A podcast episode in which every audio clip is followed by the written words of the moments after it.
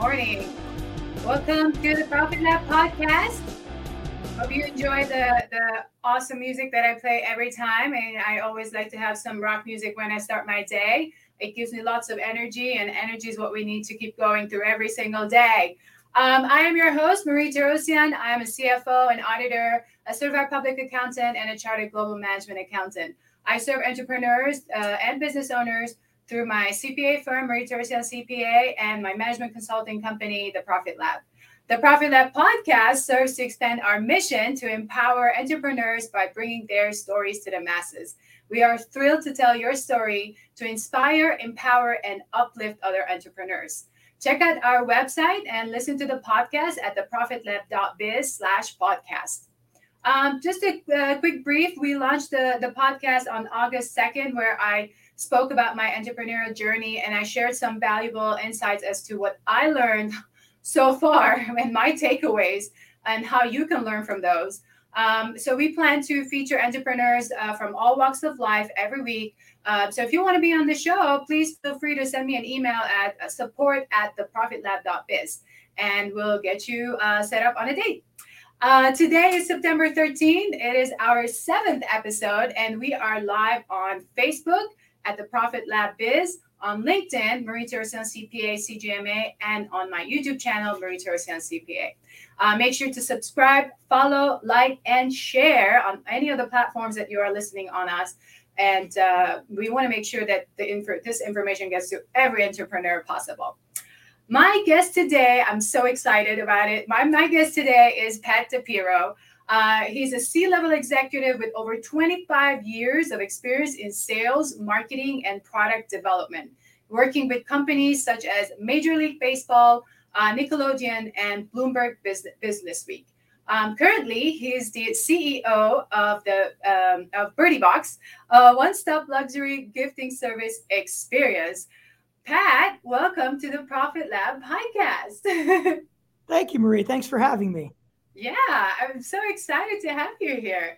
Um, so Pat, you know, we we always start the show with, you know, we want to get to know the person. Um, I mean, you're the CEO, you've you've been an executive for a very long time, but before you were all that, like you're just a person, and I know you personally, and I, I think everybody should know you personally.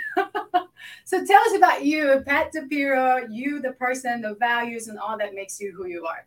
Sure. Well, I, I appreciate it. Thanks again for having me. And um, I guess I'll just kind of give you a quick sort of background on how I started. So, yes, uh, I grew up in New York, um, not New York City or a nice suburb. I grew up in uh, a, a, borough called Staten Island, which, for those of you who may know Staten Island, it's sort of like a lower middle class, middle class working sort of, um, you know, mindset. So, my dad, mm-hmm. seven day a week laborer, worked with his hands. My mom was stay at home I had an older sister who is like a Mother Teresa type, and I was kind of the oddball of the family, try to make people laugh. Always was very curious, uh, good and bad. I always asked a lot of questions to teachers, adults, parents, and I think that curiosity probably led me to my entrepreneurial path. Yeah. Um, coming from a family where they were not college graduates. It was very important that my sister and I went to college, and that was a big, uh, a big focal point of my dad and my mom. So uh, I really had no choice, Marie. I went to school. I tried to do as best I could. I I don't think I was ever the best student, but I would typically surround myself with people smarter than me, people who could help me that wanted to be generous with their time and to this day, a lot of those friendships I cultivated as a youth, they're either investors in Birdie Box, friends of mine, clients of mine. So that became the journey. Um, yeah. So New Yorker, and then I moved to Chicago for my job at Nickelodeon um, mm-hmm. for six years. Chicago, for those of you out there, is my favorite city, even though I'm a New Yorker. Spent a lot of time there. It was great to see a different part of the country outside of New York. I traveled a lot throughout the Midwest for work. Came back home to New York for Bloomberg, and at that point, Marie, I said, "This isn't for me. I, I am no longer the right personality, uh, right mindset, you know, growth mindset that's going to uh, respectfully challenge conventional wisdom." Right. And that I had a very supportive now ex-wife, but wife at the time that said, "Go pursue your dream." Luckily, she had a good position and she had health insurance, and she was able to allow me to pursue that. So, and that's how you and I met. And now Birdie Box, which started uh, in Arizona, actually in Scottsdale. We went to North Carolina to do our fulfillment, and we've been in Florida, in South Florida, for uh, over five plus years. And that's currently where we reside, and we have offices in Frisco, Texas, and Chicago. So That's that was amazing. five minutes too long, but that's a little bit about me. no, no, that's that's perfect. That's perfect. And uh, yes, and and you know, um, uh, one one of the things that you said, like, and I'm and I'm ca- catching from what you, you you talked about is the mindset, right? Like where we grew up, and that's something I'm noticing as well with other entrepreneurs is that so many of us have come from a very you know different mindset where we've been the oddballs we're the ones that are trying to push out of that what we grew up out of.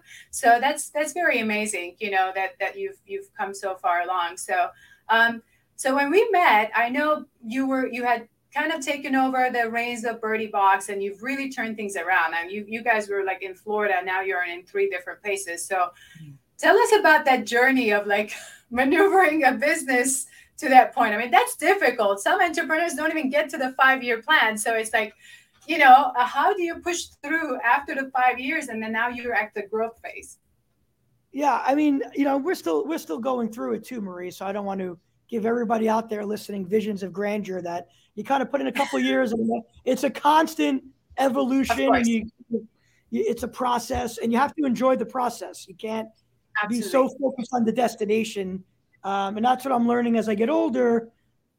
Uh, to enjoy the process, all these moments, podcast at the Profit Lab with you. Sometimes it seems like it's pain point operations, logistics, marketing, but I learn a lot, and I always I hope that I grow from that. Um, so, you know, it was really one one of the pieces of advice that I give entrepreneurs is like always listen, but be an active listener. Really understand uh, why people are coming, why they have a point of view, why things are done a certain way. Don't project your own opinion. So I think Birdie Box started out, and this is no no truer statement, as a monthly golf subscription business. So we Right. basically would curate different uh, packages and then deliver them to your doorstep every month.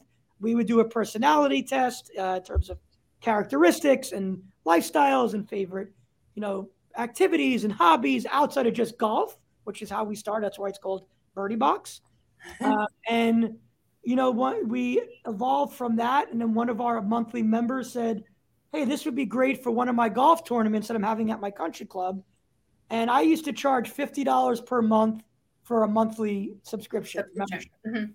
And this event was 144 players at $100 per per gift. So that's $14,400. So when I looked at how many members would I have to keep and renew to get the same four, and it's every month you're recreating yourself. Where in this case you could give the you know similar gift or the same gift to 144 people, and after the event, Right. you're done. you're done delivery Yeah. So uh, I remember that was a very big aha moment. I said, I think we're in the wrong business. Change the branding, change the tagline. I didn't want to change the name. So instead of it having a golf flag and a birdie is a golf term, if Mhm. you're playing golf and you do one under par or you score one under par, it's a birdie. I said, let's make it a little birdie told me what the customer wants and let's make gifting an experience. So Right. we created the box and the bow and the current logo you see. And now from the early beginnings in 2014 to today, we service professional sports teams, uh, co- you know, colleges and universities, Mhm. Fortune 500, financial advisors, um, and private golf clubs and PGA Tour events. So, from what Yeah. started as a very narrow uh, focus in golf, has Yes. now built the spectrum into corporate gifting, products, packaging, in-house decoration, product development. We have our own brands. I know you've listed a lot of websites. So we manufacture for consumer brands. And I would have never thought in 2014 any of this would have happened. I right. was just looking to escape my corporate America lifestyle, sort of expand horizon. So that's a little bit of how I got here now. And I'm still, you know, we're still grinding, we're still working. You know, we were able to raise some money, Marie, but it's it's always a process. It's never there's never an off day, as you know. No, no, in entrepreneurship it doesn't. Um, I do have to say, like from what you mentioned just now, is that that aha moment when I think a lot of times, you know, certain entrepreneurs might be stuck in that this is how I want to do it, this is what I'm seeing, and they may not notice that other opportunity sitting on the side, like something came on their lap. And I think you have to have that open mindset, right? Like, how, how do you make yourself be able to capture those things. Like I, I, know I've been able to, let's say, switch to the Profit Lab from being a, a, typical, you know, CPA trained person to a more of the business coach under the Profit Lab. You captured that moment and you said, "Whoa, this is not the right model. This is the model should be." So, how do you feel? How do you think entrepreneurs should be listening to be able to see those kind of opportunities? Good. It's a good question. So I think you always want to be true to what is important in terms of your philosophy and your vision. Mm. my vision was always to serve customers, treat my employees with the utmost respect, and make them partners on the business. Don't have blinders on or deaf ear to any any person or any. It could come from anyone. Yes. Um, so I think for me, when I when you know that helped me understand that I don't have all the answers. I'm listening to customers. I'm listening to the staff.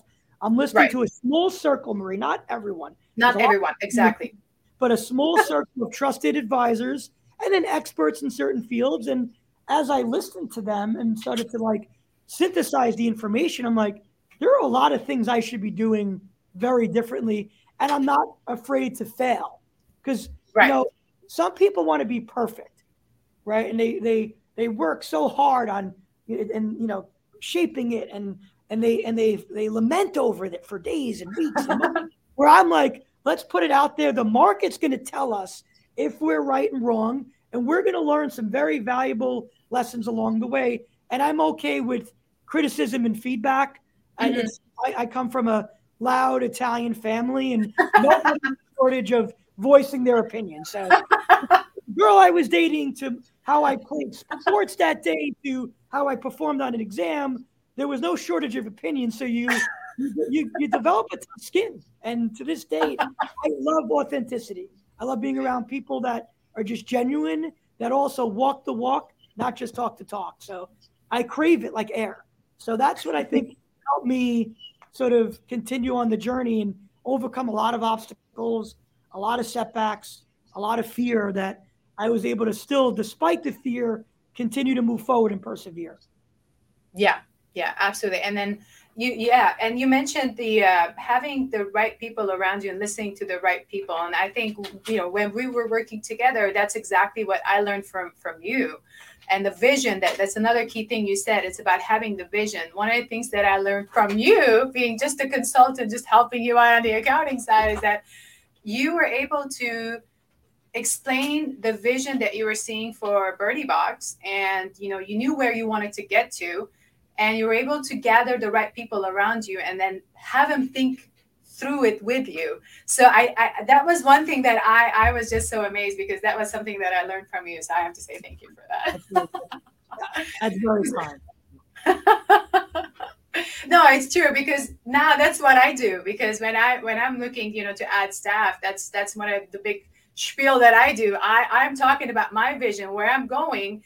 And if they don't see themselves in it, then they're not the right people. I don't want to spend waste their time or my I mean, time. Like, I see that 10x uh, sign behind you. Imagine someone didn't believe in Grant, right? And mm-hmm. you're like, well, this is someone that's a hero of mine, someone I believe in. I've taken courses, I've studied, I've, and it's one thing to disagree with Marie Tarosi. It's another thing if philosophically you don't feel like you share that vision and it's also got to be a mindset that there are seasons to everything, right? So what I yes. mean by that is people have seasons, family members, friends, sometimes, and you know, as you grow and evolve, Marie, from where you were in Lebanon, right, right, to to you know coming to the states, to getting married, to being an accountant, to your career path as an entrepreneur, you want to be around people. Maybe in the, in certain seasons or stages, they were right for Marie. But as Right, you evolve, right. the, the season changes. Absolutely. And I used to be so steadfast on being, I have to be loyal. And it's one thing to be loyal, but be blind. And now I, my loyalty is earned and it's given and it's got to be reciprocal. And certain times you have to have what we call kind candor. Like even you and I came to that place where your dream was not Birdie Box, it was to be an entrepreneur and do what you're doing with Profit Lab. So I can't be upset that your dream isn't my dream. And that season was beautiful. And now two or three years later, we're we're talking today. So I look at everything as a purpose. And Yes. can you learn? And are you listening and you're being empathetic? And then you apply those learnings. That's my entire way of how I think about life, not just business. Yeah, yeah, absolutely. Yeah, I, I love that. Thank you. Thank you, uh, Pat. And um, the other thing you mentioned, and I wanted to pinpoint that for other entrepreneurs as well. And I saw it from you the first time, and then I, I, I hear it from Grant all the time now, right? Like the, you just said it now. You said when you have an idea, you put it out to the market and let the market decide. And I know from being an accountant, you know, my thing was like, well, it has to be this way or that. We're just very specific because we are set in so much rules. So one of the things that I saw from you is that yes, this is an idea. Just put it out there, and you just mentioned it. And you know, I want to make sure that other entrepreneurs that are listening and watching that they take away this this key point because if you have an idea, just test it out in the market. Just put it out there, and if it's not going to work, it's not. I, I watched a um, uh, uh, an interview with Jeff Bezos. Okay, Uh-huh. and he's like, everyone will tout about Amazon Web Services and all the great things he's done, but they don't talk about all the failures, right? Right. And he said, you know, at, at the end of the day, um, if you're not trying to serve and obsess over the customer and create Mhm. all of these different value pieces, yes. it's going to be really hard to be successful. And Elon Musk, and someone else I watched, said, if you're entering a new market, you can't be mildly better or just, it has to be such a wide margin in terms of your service or your product or whatever it is you're providing that to get people to change and shift their mindset is very, very difficult. Yes. So, you know, he said, I Bezos said, I don't bet the, the, the company bets, but I take mitigated, calculated investments, and I Right. recognize the majority of them will fail. Mhm. Look at the people that are really successful that I admire. They all have a similar mindset. They Yes. all they're not completely risk averse. They don't throw caution into the wind, but they make calculated bets, like you mentioned with Grant. The market will tell us if we're right, we're long, we're Mhm. wrong, and we'll learn some valuable lessons. To listen, to overcome the fear, all the feedback, all the negativity. that You know it's going to be a bumpy road. You brace yourself, and you're Yes. going to persevere right through the storm. And Yes. that's one thing. If you said, "What am I proud of?" Obviously, creating a great team and and and my family. Uh, on on my own personal journey, it's regardless of the obstacle. I almost died of a of a I had a heart surgery. Right, I should have went bankrupt, Marie, fifteen different ways till Sunday. We had logistics problems, sales problems, COVID. You could, you know, and that's one thing. And I hate to use the word cockroach and mean the same sentence, but almost like a cockroach in a nuclear war, the cockroach and Pat DePirro will likely survive. That's one thing I'm very proud of is that you're I'm gonna get hit a million ways and you're gonna try to kill me, but I'm very, very difficult to, to kill because I just I won't let up and I never say Right. no and I won't quit. I will never, it's not in my vocabulary to quit. And you have to again be smart and open minded, not blind, faith, but I Right. always get little hints along the way, Marie. This product or this packaging, I saw that there was an opportunity or a market there. And Yes. I wanted to, through curiosity, explore that. And once you start to get unbiased, you know, feedback and data that support the thesis, you go, okay, maybe I'm onto something here. But most people run the marathon, it's 26 whatever plus miles, they quit mile five, 10, Right. 18, or 22. They might be only a few miles away from the finish, but because they're dehydrated and cramping and they're right, it- there's a million reasons why you stop to finish the marathon. And then you got people who run Ironman, right? Like, so there's always your threshold of pain Yes. Physically, emotionally, mentally, financially. That is to me what separates the good from the great entrepreneurs. Yes. We yes. all we romanticize the overnight uh, sensations, but you know, a lot went into that as well. You know, right. Facebook and Netflix. These are brilliant people that have started these companies. And yes, those things happen where your Instagram and a few years later you sell. But 99% of us, Marie, are they're the they're the profit lab and their birdie box. And right, you gotta right. be okay in that moment and be not be be comfortable where you're at, know your truth, surround yourself, and persevere. Yeah. Yeah. Those are very great words. Yeah, and, and, and, great words for those who are listening to kind of take to heart and, and take note, guys. Take note. This is this is great information. Great information. Um, I wanted to kind of uh, talk about, and I, I know you love, you know, you really pay attention to packaging and product development and all that. So, how do you, if someone is trying to come up with a great product, and what are your recommendations, or like, how did you come up with your new products? Let's say the Hudson Cold and Charlotte Lou and all that, and then, and then of course the whole packaging, because I know the Birdie Box packaging is a masterpiece. Oh, Let's just put it that way. yeah, I think you know. I just started ask. I started seeing where what people were interested in, what they mm-hmm. were purchasing. So if it was travel gear, you look at Tumi, Briggs and Riley, Away Luggage, Herschel Supply Company. I'm like, well, what what is so compelling? I get the brand, but is it the construction of the material? Is it right. how it makes them feel? Is it trendy? Is it like is it versatile? Like, and why? And then I'd read reviews and I'd ask customers because if I look at a Yeti tumbler versus another tumbler, on the surface, it's a double insulated piece of drinkware, right? Right. And then the Corkcicle and Tempercraft and Hydro Flask and Ember. So I once I understand why they make buying decisions, I would always ask like, well, what do you like least about it, or what would you, if you could make one change, what would that be? Wow. Or okay. the negative feedback. I'd go to the five star reviews, then the one star reviews, Marie, and I'd say, what are people unhappy about? Like genuinely, not okay. You know, they had maybe had an outlier that it shipped late. Right, or, right, right. But but true. And they'd say, well, I wish it had a compartment for my drinkware, or I wish it was waterproof, or uh, the, the handle breaks easily and it doesn't allow me if I'm stacking the cooler and it's I want to have a you know a picnic basket or a birthday cake. I can't I, I, there's no straps to hold it. I'd say, well, right. why wouldn't we just add straps? And if yes. it was technology, I look at Apple, Sonos, Bangs and Olufsen, JBL, and it's a great brands. Well, where's that middle ground? Where's that attainable luxury? I don't right. want something right. cheap that's quote unquote a knockoff, but I can't afford. I don't have the budget for Apple or Bose or Master Dynamic. And I'd say, where's the where's the where's the sweet spot?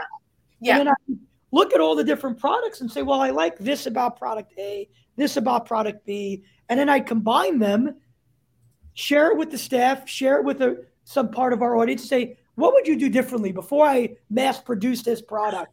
Tell me what you think. And you get the best feedback from the right people. I don't know.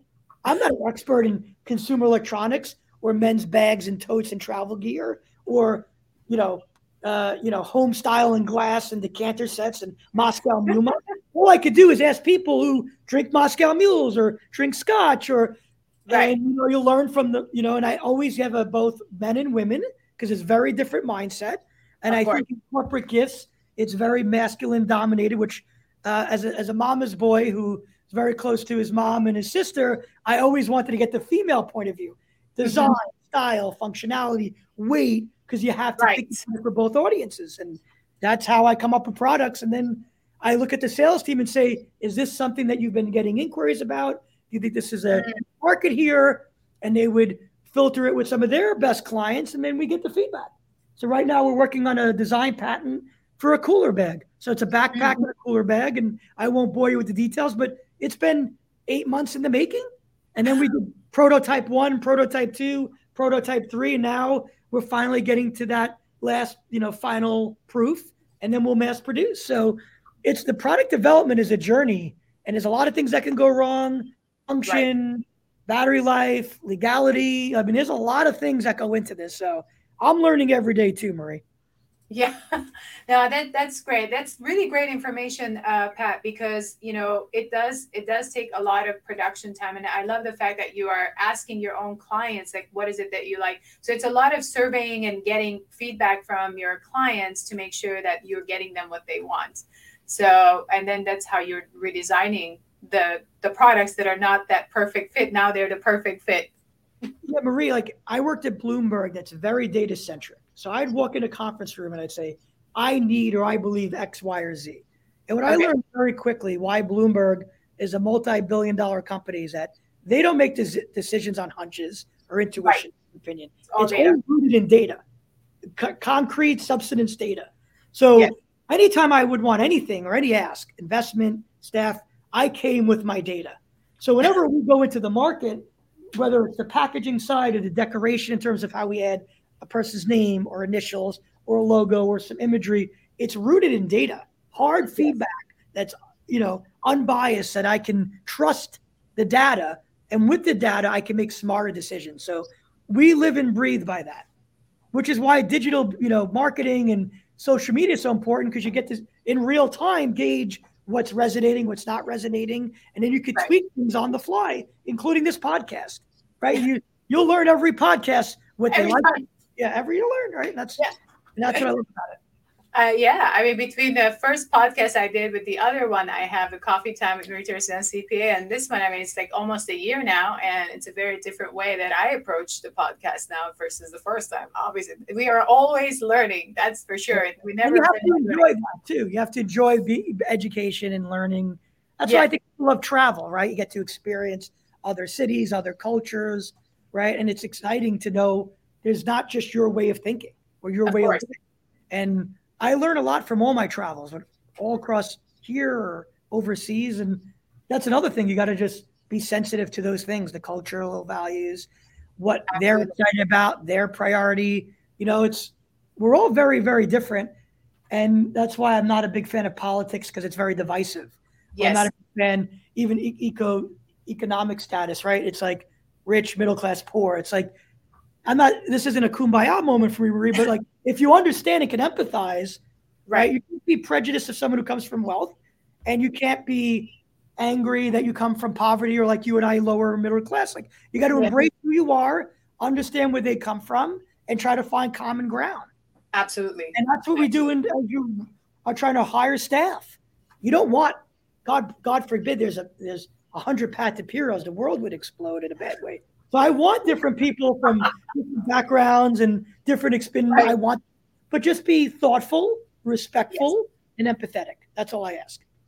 Yeah, absolutely. That's that's great. Um, and I know you you you you have a very specific way of of the the way you hire.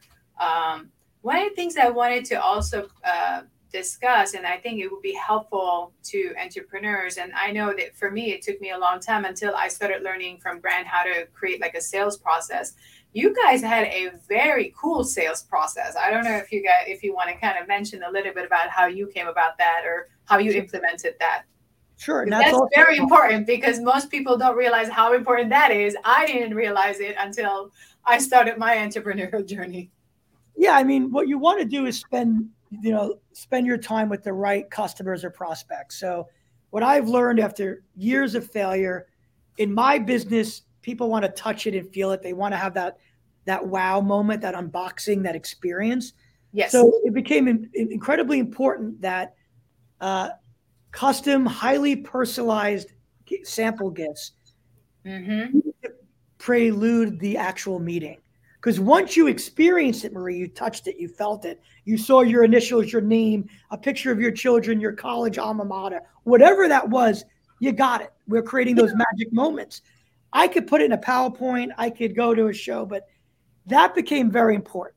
And yes. then the needs analysis, where we qualify the right type of person for Birdie Box. Right. We have very systemic questions that are layered, like an onion, you're kind of peeling them to understand is this the right potential prospect or client for Birdie Box and vice versa. Maybe we don't meet their needs. So we're very deliberate, we're very intentional. So samples are a big part of what we do.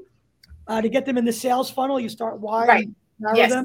We bring people on site. We fly them in, pay for their airfare, pick them up at the airport, uh, create a custom shopping experience when they walk in the showroom. All very intentional. Yes. Um, narrow uh, niche trade shows, very specific trade shows. But rather than just have a booth and give away a tchotchke, we book appointments, we have time slots, uh, we create shopping moments. We ask, we're very, very prepared on that end before yes. that person.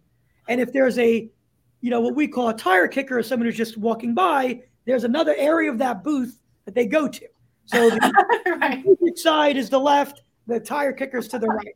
And the way we position the products and the different curated gift sets, we put the ones that we know will likely resonate brand centric or theme centric first, because that's your eyes. You read left, you know, you read left to right, same way you go in a trade show booth. So watching the behavior of that is, is, very, very important. Um, on the ecom side, where's the abandon rate? Where are they originating? originating? Uh, what terms are resonating best? Looking at your Google Analytics, understanding the site behavior, the user behavior, and constantly evolving and tweaking your email strategy, your marketing right. strategy. So, uh, our sales is samples, very personalized, custom samples. Uh, ecom, obviously, from a lead gen, try to, and we have a, a site launch coming out this week uh, that's very product driven. Okay. Uh, and then these very hyper targeted trade shows that we do. And then the last piece of advice, but you have to have the right partners. I go by vertical. So if I look at financial services or real estate or golf, I can't be all things. I have to think of it through their eyes. Right. So rather than me come up with my own strategy, who are the most trusted, influential people in each vertical? So if I'm in the golf area, I look at the PGA of America. The PGA of America is where the golf professional, the head golf professional, they have to go through schooling and get these credentials. And then geographically, there's 41 sections of the PGA of America, which is very different than the PGA Tour. So we have 20 plus partnerships with each section. Those wow. people yes. will lead me to the right customers. They understand that needs analysis. So now it's free labor. They become a sales arm for a birdie box. Right. They vet them. So by the time it gets to our sales team, Marie, we know that they're a qualified client. Right. So right. support that section in whatever their endeavors are, but they have to earn it. I just don't write blind checks. Like this isn't a sponsorship. I just write write you know five and six figure checks and run advertising. I they it has to be a collaborative effort, and the right yes, partners want to help Marie Tarosi. They don't just Absolutely. go Marie. I'll help you with this caveat. So when I brought you on, you did a lot of work for me before I gave you a dollar and that that's what impressed me that you were willing to put that time and that energy and use your expertise just to show me how you thought and how you cared. and it made it easier than I wouldn't take advantage of that as a partner. I would reciprocate that. So I would Absolutely. tell any entrepreneur, find partners that not it's not always about a dollar for dollar, but they're really right. invested in your mission, in you as a person, in your cause, and they want to help. And I, I think that's as important in the sales process as anything.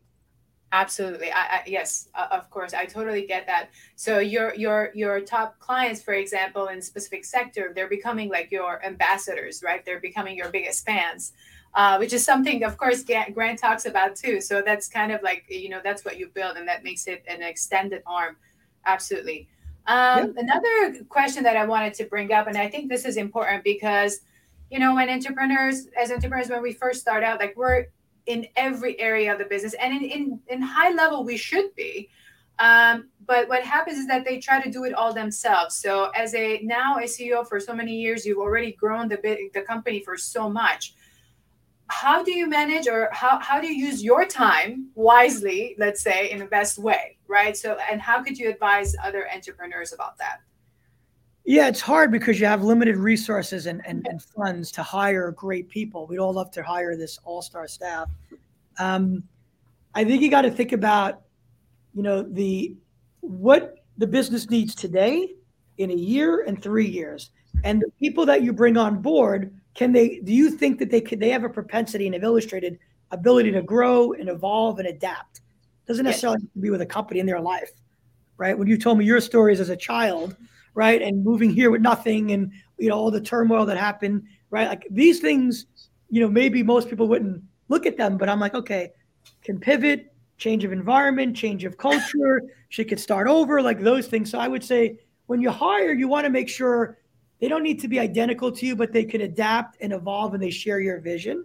And then also prioritize the needs of the business. So, you know, I just recently have dedicated social media marketers because in the beginning I needed direct sales, operation, warehouse logistics. Right. I right. prioritized in a lifeline and put a roadmap together of what that business needed at that time. And right. know what um, when I hire anyone, Marie, they have very strict KPIs, key performance indicators. Yes. Every week, I don't care about the output, I care about the input. So the mindset has to be when I hire people, I go, here are the here are the measurable deliverables, here are your KPIs. We're going to have an on honest, unbiased, kind, candor dialogue. And those are the people you want that could sort of wear many hats, but they also have that area of expertise. So they could see the vision of the company, but they maybe be great in accounting or finance, operations, sales. And right. when you're young, you got to have to have people that are nimble that could do multiple things. And if they don't know something, which we are all blind and ignorant in certain factors, they might have a network of people that you don't have to compensate to, to that they can tap into that network. And that's valuable. So you're buying the person's ability to adapt, change, evolve with you, obviously work ethic and overcome adversity, but as well as their network of people that they can, you know, tap into, because that is uh, free advice, as, as they'd say. Sounds good. Um, I'm going to just, uh, for a moment, I'm going to read out because I, I, did not get to do that. Just because those who are listening on the podcast, they're not going to see that I put up some of your websites here. So I'm going to read it out loud. So uh, for those of you listening, uh, the websites for Birdie Box are basically birdiebox.com. You can also check bb-tech with a T-E-K.com, hudson-cole.com, charlottelou.com, old times tymes.com. So make sure to check out the websites and get to know a little bit more about some of the products that Birdie Box has and the gifting experience that they deliver. Excellent. There's a perfect example, Marie. I would love all those websites not to have a hyphen, but someone who wants to charge you a lot of money to own that URL. Right. Yes. So rather than say, well, I got to change the name, today it has a hyphen. A year or two from now, I'm sure it'll just be BB Tech, Hudson Cole, charlottelewanolton.com. But you right. got to just absolutely. You just go it, with it. go.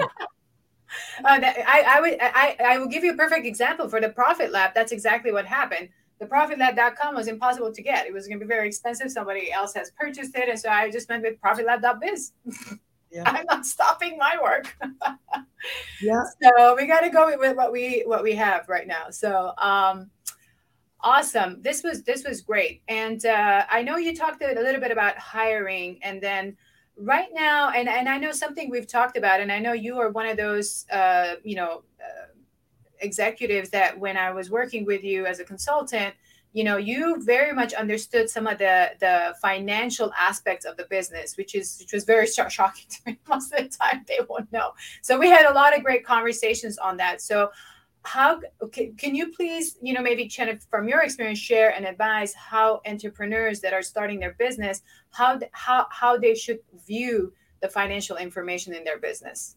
Sure. So there are two things i learned very quickly your balance sheet right and and your p&l right your yes. cash flows. So i would just say for any entrepreneur make sure you you understand how to read a balance sheet and how you could put a p&l cash flow statement together because that'll give you that'll be a good indicator of how people value, where you focus your business, where you may need to adjust and address things, and you have to have uh, sound systems in place and processes so that you're getting the right information, so that you, as the CEO or entrepreneur, can make educated decisions.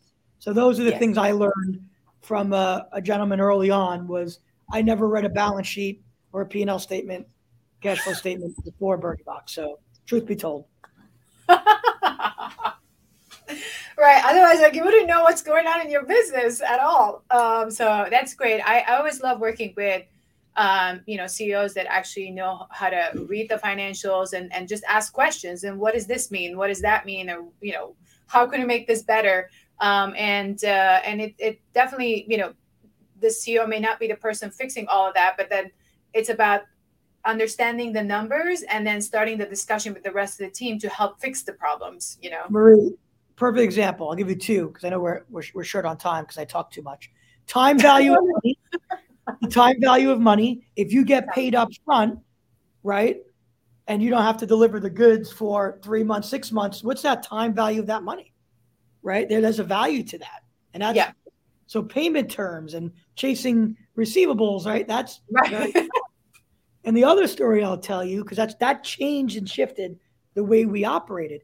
I'd rather right. make less margin, but I'd like to get the money up front or at least a deposit. So they're committed to the agreement and I have that right. those dollars to invest. And the second thing, when I started analyzing uh, our P&L, I said, well, why is our shipping costs? I thought they should be about, um, you know, three to 5%, give or take, of mm-hmm. our total revenue and it's more like 10 to 12 percent. Did, did, did gas prices or shipping prices or freight costs. Right. They really, and there was some of that, but when I started to uh, unpack that a bit, I noticed there's something called the actual weight and dimensional weight. So if you ship an item, let's say you shipped a small coffee mug or a yo-yo, uh-huh. you shipped it in a box that could hold six yo-yos you're pretty much paying for six yo-yos or six cups wow. that relates to the freight or some delineation of that. Right, right, right. So, if I had known that, I would have obviously found different shipping boxes that could right. fit smaller items, or I would want a weekly or monthly report on what the average weight, distributed weight from actual weight is, so that I can minimize the delta and thus reduce it. So not only did we reduce our our shipping cost by 20% by doing that. Amazing. I then went from FedEx to UPS, and I won't say which way because I know they're both legitimate and big, large enterprise companies. But I said, why am I get paying for residential charges if I ship it to Marie's house versus right. Marie's office? We're like, well, you know, to get to Marie's house, they may be inroads. It's in a neighborhood where businesses are typically on major arteries. I'm like, eh. Then there was something called a fuel surcharge. I said, you don't need fuel to run your trucks. You don't bake that into the overall cost. And right. when I started asking questions, they removed the fuel surcharge, the ah. residential, the del. So I made a huge, not I meaning me, but I as the business, as a business, yeah, huge, huge amount of savings by really diving into that P and L and going through the major line items, right? Staffing, yeah. T&E, uh, operating costs, uh, materials, maintenance on machines. I would now negotiate different terms for maintenance contracts. Right. You really get into the numbers, and it is it's like anything else. Like these little things add up, and you right. unfortunately have to have a controller or a CFO or a, a senior director of finance that, hey Pat, like you, got to be paying this. yeah, and and then you you build systems in place to sort of understand how to how to how to correct those or how to address those challenges or issues or cost expenditure. So, and I learned a lot of, I made a lot of mistakes in my nine and a half years doing Birdie Box, but I would tell you having a great operator is as important as a salesperson, as a marketer, as a visionary. Right. You need great controls, great systems. You need a great operation. And still to this day, we refine that inventory management, software, CRM. And we're not great, but we have a woman now that runs it that does a very good job, and she needs more investment and more resources. And you can't Absolutely. neglect that because the sexy part is in front of the customer. It's the right. shiny, but the, the the the ends of the business. You look at a guy like Warren Buffett who you know agonizes over you know looking at financials and annual reports. There's a reason, right? Right, because he's looking for the the nuggets within the business, yes. good and bad, undervalued nuggets, or hey, the shelf life. And then you look at companies like WeWorks and Uber that have had moments, good and bad, you know, that's what I'm I'm trying to avoid the same pitfalls that smarter, more accomplished people have made. And I, I know right. I'm going to make them. I'm just a little bit more aware, and I don't just bury my head in the sand saying they're going to go away or it's not sexy, so I don't spend time. I got to spend time on both sides, the front and the back. Right. Right. yep. This was amazing. Uh, you have you have shared so much golden nuggets from your experiences and, and about Birdie Box. So um, I'm, I'm very excited that that you you joined me on on the podcast here. So Um, so we always, you know, kind of wrap up the podcast. And I know you've given so much uh, information, but from your personal challenges, what are three things that you would want entrepreneurs to focus on right now? Like the first three things that come to mind. You can just, and they may be a repeat, but it could be like just three things that they should focus on right now from your own challenges. Your time, choose your time with the right people, both staff and, and customers. I think that's, you know, um, also you have to understand that there'll be failures, there'll be highs and lows. Enjoy the highs, ride out the lows, persevere, um, and never don't let your ego or your own opinion dictate your actions. So if you could put your ego at the door and check your ego and emotions and surround yourself with the right people, overcome adversity and pitfalls, kind of stay steady, I think you'll do okay. Awesome. Awesome. Thank